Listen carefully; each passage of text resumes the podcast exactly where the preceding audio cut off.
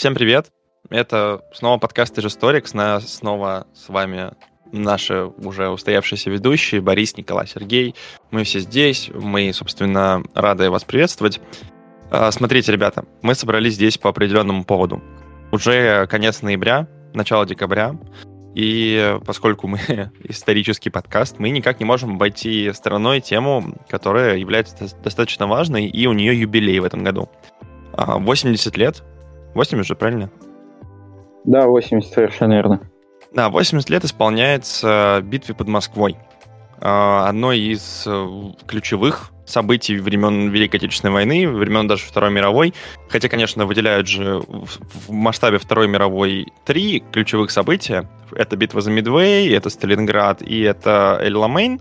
Битва за Москву туда не входит, но на самом деле, в принципе, сейчас все чаще и чаще идет вопросы ставятся с переоценкой этой битвы. А, кратко, когда она происходила и что вообще это за штука. Происходит битва у нас с 30 сентября 1941 года, когда немцы подходят буквально вплотную к границам столицы Советского Союза, города Москва. Задача, естественно, взять столицу. А, операция называется с немецкой стороны операция «Тайфун».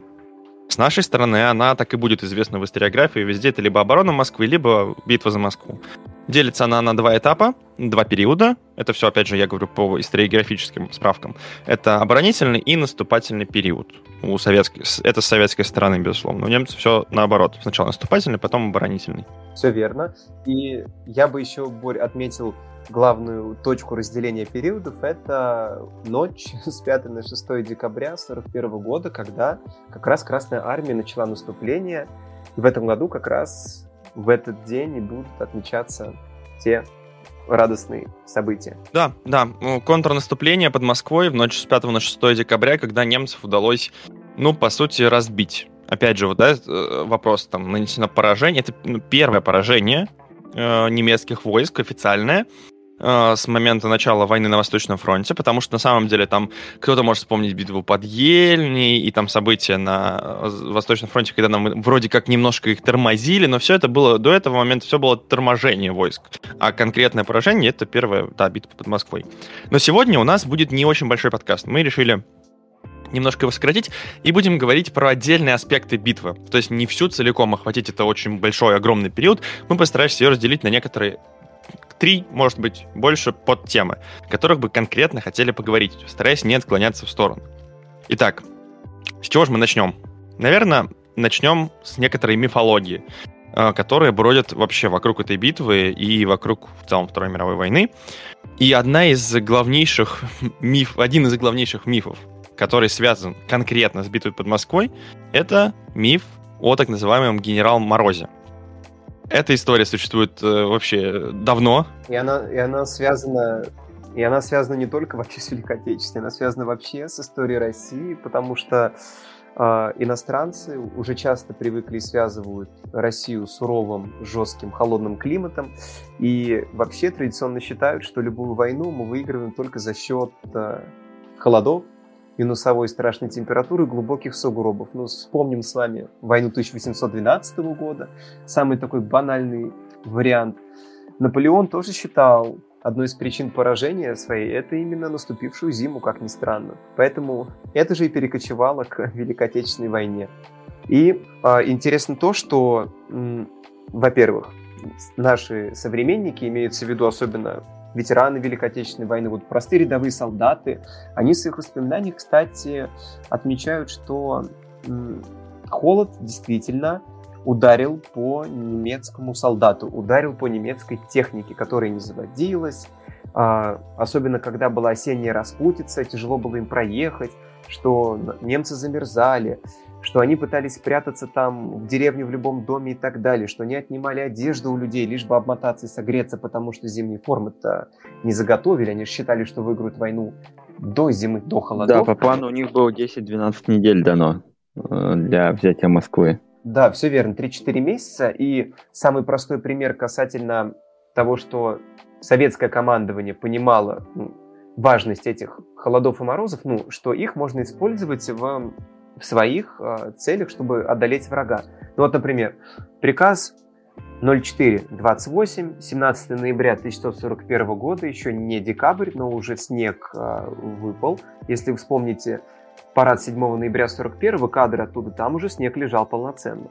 И вот в приказе буквально пару строчек э, опыт последнего месяца войны показал, что германская армия плохо приспособлена к войне в зимних условиях, не имеет теплой одежды и, испытывая огромные трудности от наступивших морозов, ютится в прифронтовой полосе в населенных пунктах. То есть э, на официальном уровне командование все это понимало. Но, кстати, обращаясь к мемуарам наших полководцев, участников битвы за Москву, например, Рокоссовский Константин Константинович, э, Жуков Георгий Константинович, они в своих мемуарах, кстати, на эту тему отвечают, и причем пишут интересные вещи. Ну, например, вот Рокоссовский. Рокоссовский, он даже немножко удивляет. Чем? В своей книге «Мемуары. Солдатский долг» он пишет о том, что морозы, морозы, они не только врагу затрудняли наступать, но и нам. Он пишет, «А, глубокий снежный покров, сильные морозы затрудняли нам применение маневра в сторону от дорог с целью отрезать пути отхода противнику.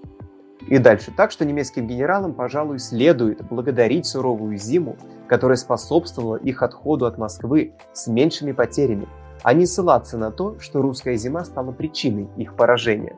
Казалось бы, казалось бы, это очень сильно бьет по этому мифу, что генерал Мороз сокрушил проклятых нацистов. Давайте по поводу еще мифа немножко. Я, э, вот ты упомянул наших командующих, которые говорят в мемуарах, пишут воспоминания и так далее. Вообще, э, с войной связано много мифов, но вот именно миф о зиме появляется, конечно, уже в послевоенное время. Это воспоминания немецких командующих, там и Кальтер Брунер, насколько я помню, пишет, и э, уцелевший командующий вермахта, кто был на центральном направлении они все вспоминают, причем вспоминают очень суровые условия, потому что некоторые утверждают, не только командующие, но и солдаты, что температура якобы даже до минус 60 доходила в Московской области, что, конечно же, ну, полная неправда.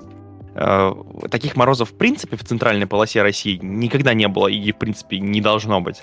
Нет, не, так, не та полоса, не те географические условия. Во-вторых, я тут натыкался на, э, э, собственно, температурную карту, которая, по-моему, Росгидромет у них в архивах, на, на сайте можно посмотреть, пристать, найти, за 40-е, 30-е, 40-е годы, и там, собственно, по этой температурной карте, если посмотреть, ну, максимальная температура, это где-то конец ноября, начало декабря, 28-29 градусов, в минус, конечно. То есть, в принципе, там, ну, не такая аномальная температура. И к вопросу о том, что вот один из даже итальянских исследователей пишет, что, в принципе, в ноябре температура колебалась в пределах от минус 7 до минус 10 градусов ниже нуля. То есть была более холодная, чем в другие годы, но в целом совершенно адекватная температура. Другой вопрос, что в Германии такой зимы ну, никогда не было. Вот для них минус 10, минус 7 это уже прям лютые морозы, это там середина зимы в лучшем случае. Опять же, по поводу подготовки, неподготовки. Да, они, конечно же, готовились войну закончить до зимы, но давайте так честно говорить, э, было закуплено там зимнее обмундирование, некоторые передовые части его имели. Вопрос в том, что на весь вермахт его не хватало. В основном это были шинели такие э, осень-зима. То есть даже не осень-зима, скорее а ну, ранняя зима-осень. То есть они не были готовы к морозам, это действительно. Но части имели. Там можем посмотреть на кадры кинохроники, фотографии, где немцы в таком зимнем модеровании, прям хорошим, теплым. С техникой другой вопрос. Да, немецкая техника, как м, достаточно технически сложная, Э, с определенными там особенностями, если мы говорим про танки, это и гидравлическая подвеска, это особенности устройства внутри, она, конечно, к таким морозам, наверное, готова не была совсем. Э, про самолет есть интересный рассказ. Вот я тут, опять же, готовя одну из работ там по своей работе, столкнулся с тем, что в блокадном Ленинграде наш химик вычислил, что немецкое топливо для самолетов при температуре выше минус 15 градусов просто не будет работать. То есть его вязкость будет намного выше, и, собственно, оно просто будет непригодно. И действительно, немцы в какой-то период, если посмотреть по э, сводкам о бомбардировке города, резко прекращают бомбить. И, видимо, действительно это связано с тем, что топливо густеет.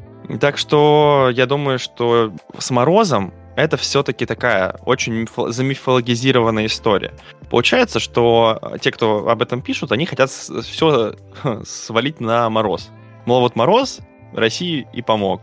С другой стороны, опять же, вопрос к немецкому командованию. И там Гитлеру, и тех, кто прорабатывал план. Я буду здесь говорить про самоуверенность немецкого командования, да, в том, что они были уверены, что настолько быстро разобьют, но вы же могли учесть опыт предыдущих, скажем так, попыток.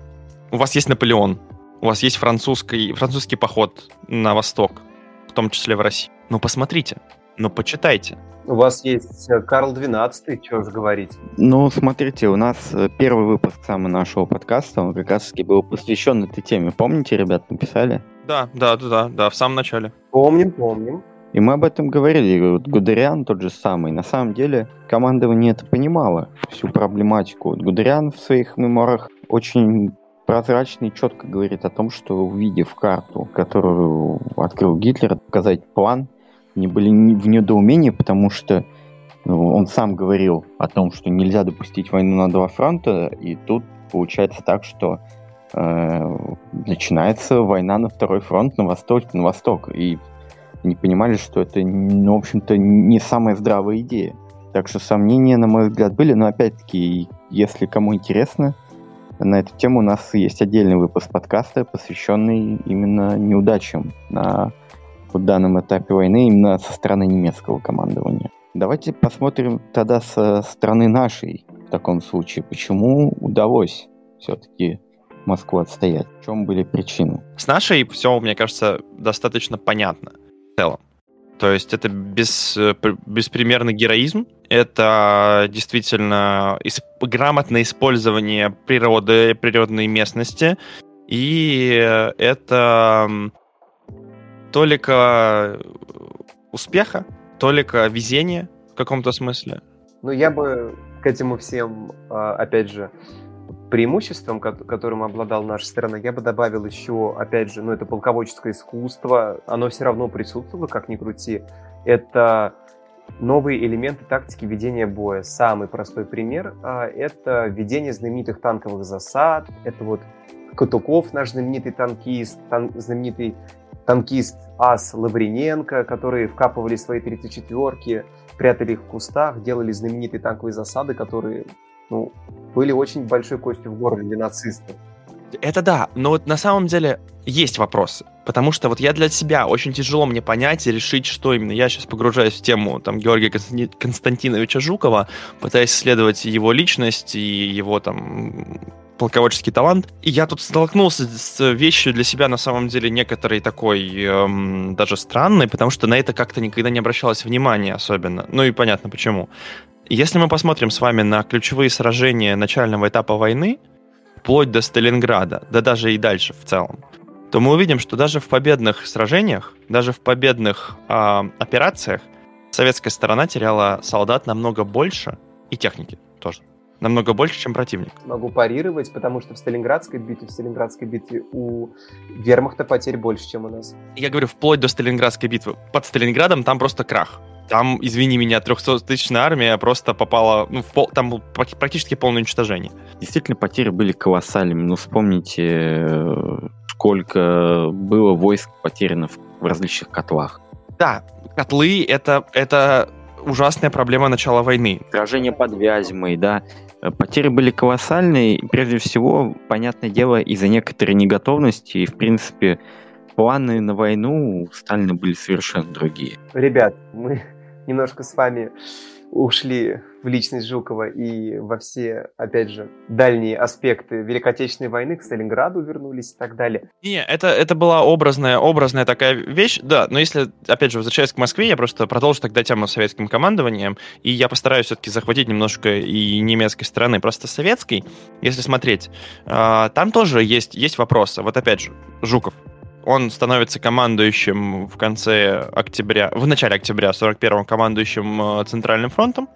Э, из Ленинграда его пере, переправляют в Москву. И вот человек, он привык, что чтобы оценить обстановку оперативно, нужно выезжать на фронт. И вот он едет на фронт, который уже в, там, в 200 километрах от Москвы. В принципе, совсем недалеко. Вот район Калуги, там еще чуть дальше. И представь себе ощущение командующего, который получает фронт, едет на, едет на этот фронт, и понимает, что от столицы до фронта толком нету ни одного хорошо укрепленного, подготовленного и полностью снабженного личным составом укрепления. Нету ничего. Просто открытая дорога. Вплоть до Можайской линии обороны нету ничего. И фронт, которым там идут тяжелейшие бои. Это, ну, ощущение не из приятных, мягко говоря. И понимание того, что немцы рвутся вперед, что еще немножко, и, собственно, придется драться уже внутри Москвы, это тоже вот вопрос. Э, подвиг э, нахимовцев, панфиловцев, э, курсантов, в принципе, училищ. Это же ведь вынужденная, вынужденная мера, правильно? Этих ребят молодых, там, три с половиной тысячи, где-то где-то меньше, где-то больше, отправляют на те рубежи и говорят им, ну, простую вещь, вы должны просто задержать. По сути, ценой своей жизни. Тогда командование Жуков это прекрасно понимает, что он отправляет этих молодых ребят на смерть. Тут как бы мы не будем говорить про моральный аспект, потому что это, это война. У тебя ты либо это сделаешь и выиграешь, либо не сделаешь и проиграешь, эти ребята все равно умрут. Как бы тут... Извиняюсь, вот этот момент, конечно, очень здорово описан э, в документальном советском фильме Озерова. Называется «Битва за Москву». Пятичасовой фильм — это просто великолепнейший, великолепнейший документальный фильм, очень точный. Действительно вот эти моменты, да, связанные с э, подольскими, с курсантами, да, подольскими, битва разъезда Дубосекова, да, что нам известно как 28 панфиловцев, прочее, прочее, это действительно очень хорошо показывает то, что, ну, действительно ситуация была, ну, непростой, мягко говоря мягко. Ну, ситуация была на грани катастрофы. Да, да, абсолютно. И это, это подтверждается со всех сторон. Э, мы, если вспоминаем, опять же, э, постановление ГКО, Государственного комитета обороны, об эвакуации из Москвы крупных, э, не крупных предприятий, господи, это уже давно было, об, об эвакуации командного состава и руководящей партийной верхушки, и, собственно, сам Сталин готовился к тому, чтобы Москву покинуть. Минирование метро, подготовка к боям внутри города, то есть перегороженная Москва полностью. Это же все неспроста. То есть, в принципе, есть некоторые штабные документы, я... Заминированные мосты тоже. Да-да-да, минирование в целом города. Я не помню номера документов, но есть документы, насколько я помню, о том, что командование советское, ну и, в принципе, там, Жуков и так далее, как один из главнокомандующих, уже полностью были готовы к, к тому, что бои будут внутри Москвы. То есть, что немец уже туда прорвется. То есть, здраво свои э, оценивали силы. И поэтому эм, все больше и больше появляется вопросов о том, как же мы ее победили. И возникает еще другой вопрос, на самом деле, ну, поскольку мы как-то вот сами по себе направляем этот э, наш э, направление мысли. А вот э, Моск... битва под Москвой, под Москвой, да, фактически стала первым серьезным поражением вермахта. То есть до этого у них как таковых серьезных, таких прям серьезных поражений по типу таких не происходило. И вот возникает такой вопрос.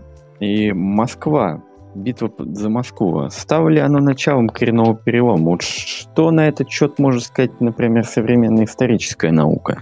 А, да может сказать немало. Появляются работы, связанные как раз-таки с той тематикой, что битва за Москву стала э, тем самым началом коренного перелома, которым э, принято считать Сталинград и э, уничтожение 6-й полевой армии вермахта. Я просто три тезиса, опять же, по поводу этого. То, что в современных работах э, и ей отводится очень важная часть, поскольку, мол, первое поражение, да, очень крупное поражение, тяжелое, вермахта, крах плана Барбаросса, крах стратегии Блицкрига окончательный, и как раз-таки в чем суть коренного перелома, как такового вот термина. Это переход стратегической инициативы из рук одного командования в руки другого. Это, конечно, очень многосторонний тезис, в него можно, в принципе, каждый его как-то по-своему понимает. Есть те, кто, что, в принципе, не обязательно так критично, прям, прям полностью переход инициативы. Можно сказать, что, в принципе, почувствовали силы и так далее. Но мне кажется, что именно под Москвой э, немцы впервые понимают, что они ошиблись это можно проследить по мемуаристике и по воспоминаниям участников, особенно с немецкой стороны. Все больше и больше после зимы 41-го начинаются писем о том, что это сложнейший соперник, с которым мы сталкивались за все время. Это тяжелейшая страна. Или вот одно из писем, это, по-моему, как раз-таки 41 год, унтер-офицер пишет, если бы существовал ад, то он не мог бы быть ужаснее того, в котором я нахожусь сейчас, описывая сражение под Москвой. В принципе, ощущения и у рядового состава, и у командного одинаковые. Это, это крах идей, крах мировоззрения. Они были уверены, они были уверены, что битва, э, не битва, а война на Востоке, драк на Хостон, как, как я очень люблю говорить, натиск на восток, закончится быстро, что сражаться им здесь просто не с кем. Потому что э, при всем том, что готов... подготовка была колоссальная, немцы готовились к войне на востоке хорошо, и шпионы, и разведка, но они видели поражение в финской войне 39-го и были уверены, что наша армия с того момента толком не изменилась. Опять же, у меня вопрос. Но вы же, вы же союзниками работаете. У вас же есть японцы, которые прекрасно видели, что с ними произошло под Ханкинголом чуть раньше, в 37-м, и уже не хотели нападать на Советский Союз. Оттягивали этот момент, как вообще было, было возможно. Почему вы не, не поговорили с ними? Ну, скорее всего, генералы думают, что это лучшее просто, что есть и что было собрано. Хотя, знаешь, очень интересный момент – очень интересный момент, когда значит, решили советским инженерам показать танки немецкие, ну, пустить, в общем, на завод, они тоже были немного удивлены, потому что русские у них спросили, что, ну, сказали, что вы что-то скрываете от нас, потому что это серьезно ваши самые типа, тяжелые танки, у нас есть по потяжелее там. То есть ситуация была тоже не, не особо однозначна. А, что на это что думает Коля? Вы, ребят, привели мне пример, а, ну, а, как изменила битву за Москву восприятие врага вообще на весь ход войны. Но, кстати, Жуков а, в своих мемуарах «Воспоминания и размышления» он а, пишет очень интересную вещь. У него там у него просто спрашивают а, вопрос. Скажите, Георгий Константинович, какая битва за всю войну вам больше всего запомнилась? И он отвечает, битва за Москву. Это были дни самого величайшего испытания. Ну, так что, учитывая, что кстати, вы сказали про коренной перелом, ребят, что переход инициативы в руки – самое главное. Вот есть историки, которые еще говорят, да, ну вот, например, военный историк Фролов вот об этом пишет там в своей статье, например, очень так активно на эту тему, что Москва – это вот прям начало коренного перелома, что да, Блицкрик закончился, и что потом-то, кстати, мы даже попытались наступать в 42 году, ну, в первой половине 42-го, но наступление закончилось а, не совсем так, как рассчитывали. Его пришлось остановить, потому что нацисты в землю вкопались очень крепко. Вот. Но потом, как мы с вами увидим, и как мы об этом говорили в самом первом нашем выпуске про Сталинград-то, летом 42-го они как раз активно, жестко, рьяно пойдут на юг. Да, они не пойдут уже по всему фронту, они пойдут только в одном месте, на юг, на Кавказ и к Волге но все равно инициатива будет в их руках. Опять битва начнется с, с оборонительного этапа советской стороны. Поэтому говорить о том, что коренной перелом произошел под Москвой... Да, у нас речь не шла о том, что коренной перелом это Москвы. Именно о том, что это начало. Нет, не, не, не, стоп, стоп. Не произошел коренной перелом, а начало коренного перелома только начало. Ни в, коем, ни в коем случае. Нет. Я тут в данном случае согласен с официальной точкой зрения, э, что коренной перелом э, закончится, то есть полностью не можно говорить. Не, не, закончится в 40, 43-м после окончания Курской битвы. Не, а есть, потому что, как вы верно сказали, она очень больно ударила по боевому духу вермахта, потому что, когда я писал диплом по Сталинграду, э, у них в армии в 42 году появляются в кавычках, воспитатели, так называемые, ну, и вот, грубо говоря, в Красной Армии были политруки, которые занимались такой вот воспитательной работой, повышали боевой дух и так далее, то у вермахта тоже начинают появляться подобные должности и люди, потому что всем становится понятно, что здесь мы завязли, и, скорее всего, живыми мы отсюда не уйдем. Да и победы не пахнет. Ну да, и причем на самом деле понятно, почему они появляются, потому что немцы столкнулись, наверное, впервые за все годы вот этой войны, вот этого но, новой армии, нового вермахта, постимперского, с тем, что с чем они на самом деле, с чем солдаты-то не сталкивались вообще, а с чем командующие, ведь на самом деле в вермахте было много командующих еще времен Первой мировой, никогда не сталкивались в Европе, воюя. Это с тем, что почему война у нас называется отечественной, это хоть сейчас пафосно будет звучать, но на самом деле так, что с ними воюет все. С ними воюет буквально земля. То есть все вокруг, оно враждебно, начиная от природы, заканчивая мирными захваченными гражданами. Все, кто может, кто хочет, особенно если мы говорим, опять же, про, про центральные регионы, про Москву, э, э, делает все возможное, чтобы им путь этот усложнить. Да, приказы советского командования о том, что армия, отступая, оставляет пятикилометровую зону, в которой уничтожаются сельские населенные пункты в плане эвакуации населения, а дальше деревни сжигаются просто чтобы немцам негде было ночевать холодной зимой. То есть этого раньше никогда не было. Раньше воевали с солдатами, там, европейскими, да, там, с французами, э, но как бы француженки и французские старики немцев не начинали там бить и, и поджигать им дома, в которых они находятся в целом. При том, что там, конечно, было серьезное подполье, но оно несравнимо с тем, что происходило на нашей территории. Несравнимо с партизанским движением, да.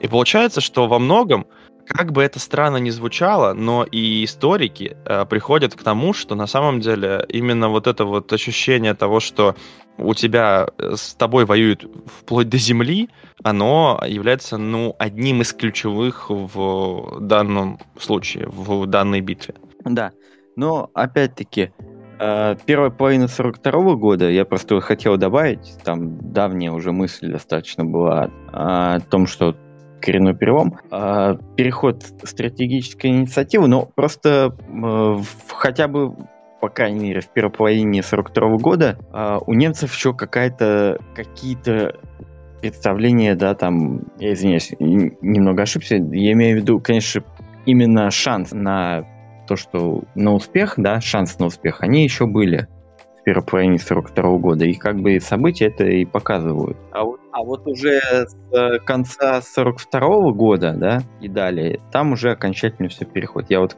я вот эту мысль долго хотел высказать. Ну, я бы сказал сложнее, потому что мне кажется, что не переходит. Я думаю, что, в принципе, победить шансы были в люб... как бы у, у каждого в тот момент. Другой вопрос, что их намного больше стало у советского командования именно после битвы за Москву.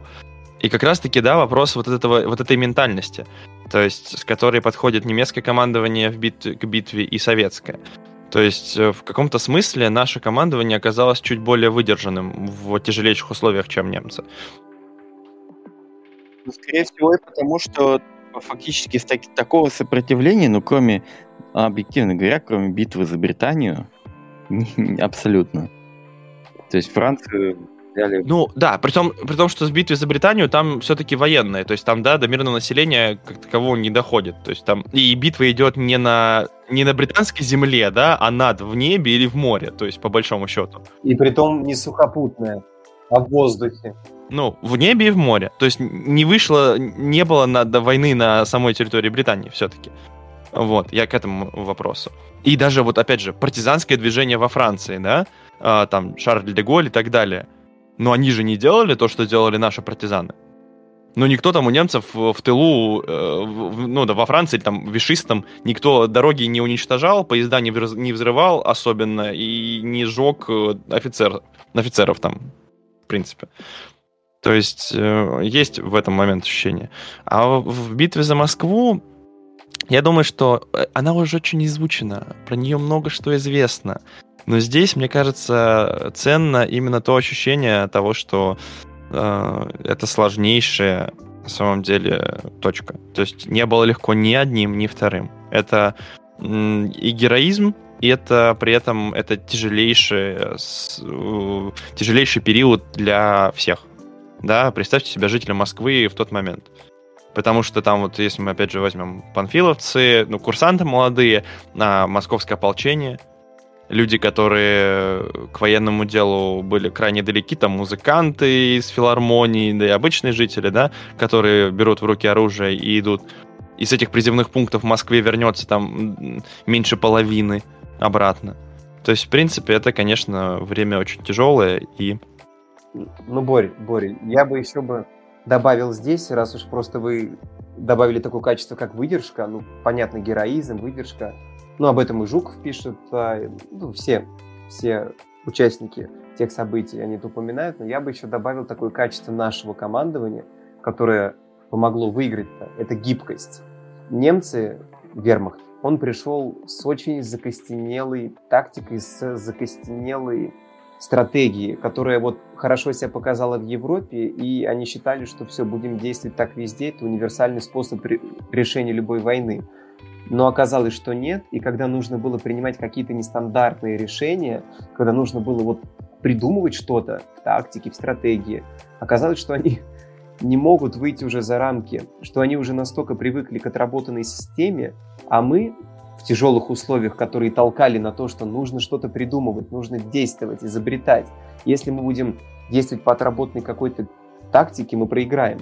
Здесь нужно идти на хитрость, здесь нужно применять что-то вот новое, оригинальное, то, к чему враг совсем не готов, и, и то, к чему враг не найдет метода решения. Вот. Да, я, кстати, сказал, что, наверное, в этом, э, э, к этому подталкивала э, определенная ограниченность ресурсной базы на момент начала войны. И к этому способствовало тому, о чем ты сказал, я, в принципе, с тобой полностью согласен, опыт гражданской. Большинство командующих так или иначе прошли гражданскую войну, они в ней участвовали. А гражданская война — это как оказывается, опыт, э, безусловно, огромный.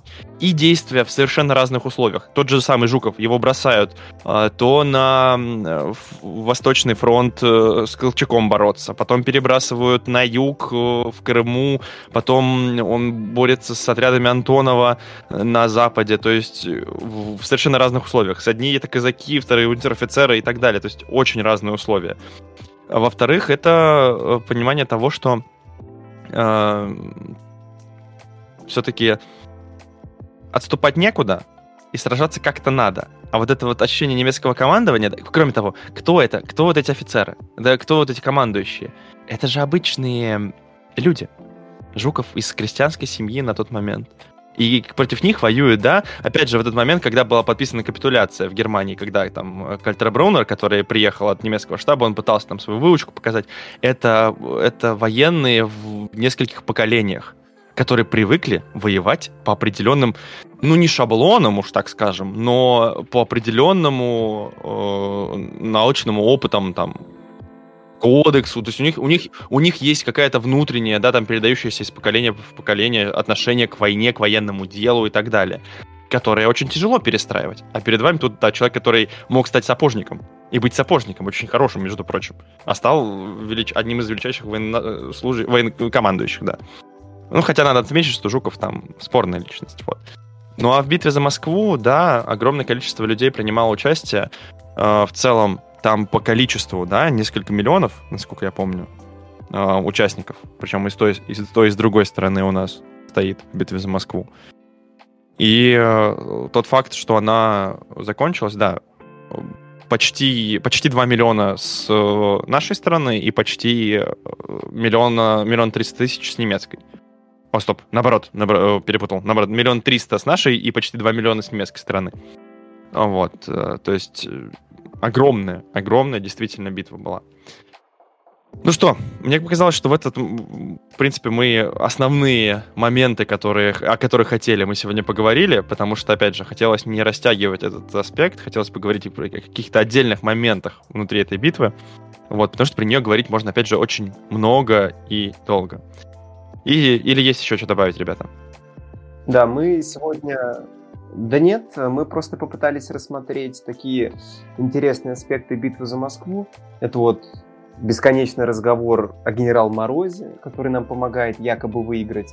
Но как мы с вами выяснили, узнали, что да не совсем это так, он мешал и тем, и другим, а иногда и помогал да. и тем, и другим. Да. Поговорили о такой интересной теме. Москва это начало коренного перелома, а нет. В чем секрет успеха?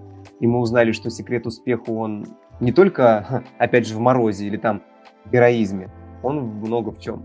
И узнали причины нацистских неудач. Я бы сказал, что на самом деле все, о чем мы здесь говорили, оно э, еще до конца не изучено. И тот же самый генерал Мороз все еще останется, о нем также будут дальше говорить. И аспекты ошибок командования, победы героизма народа, природы и так далее. Об этом, обо всем еще будут долго и много говорить, потому что тема войны, особенно такой войны, как была Великая Отечественная, как часть Второй мировой, это, конечно, очень сложный и политически мотивированный аспект, э, вопрос до сих пор. Ну и, конечно, это глобальнейший, один из самых глобальных на данный момент конфликтов мировых. Поэтому он все еще будет вызывать вопросы, споры и интерес со стороны человека. Ну что, Спасибо, что послушали, спасибо, что были с нами сегодня. Подписывайтесь на наши социальные сети. И у нас есть паблик ВКонтакте, у нас есть Инстаграм. Он скоро, надеюсь, будет э, оживать и активней. Там будут появляться новые материалы. Слушайте нас на всех возможных платформах, начиная от Яндекс подкастов, заканчивая там Apple, Google подкастами. Мы есть, в принципе, везде. Оставляйте свои пожелания. Очень э, хотим услышать какой-то фидбэк, что нравится, что не нравится, что дополнить, что добавить, или чего убавить и так далее. Хотелось бы это услышать. А так, э, до скорого. Еще услышимся. Оставайтесь с нами. Оставайтесь с нами.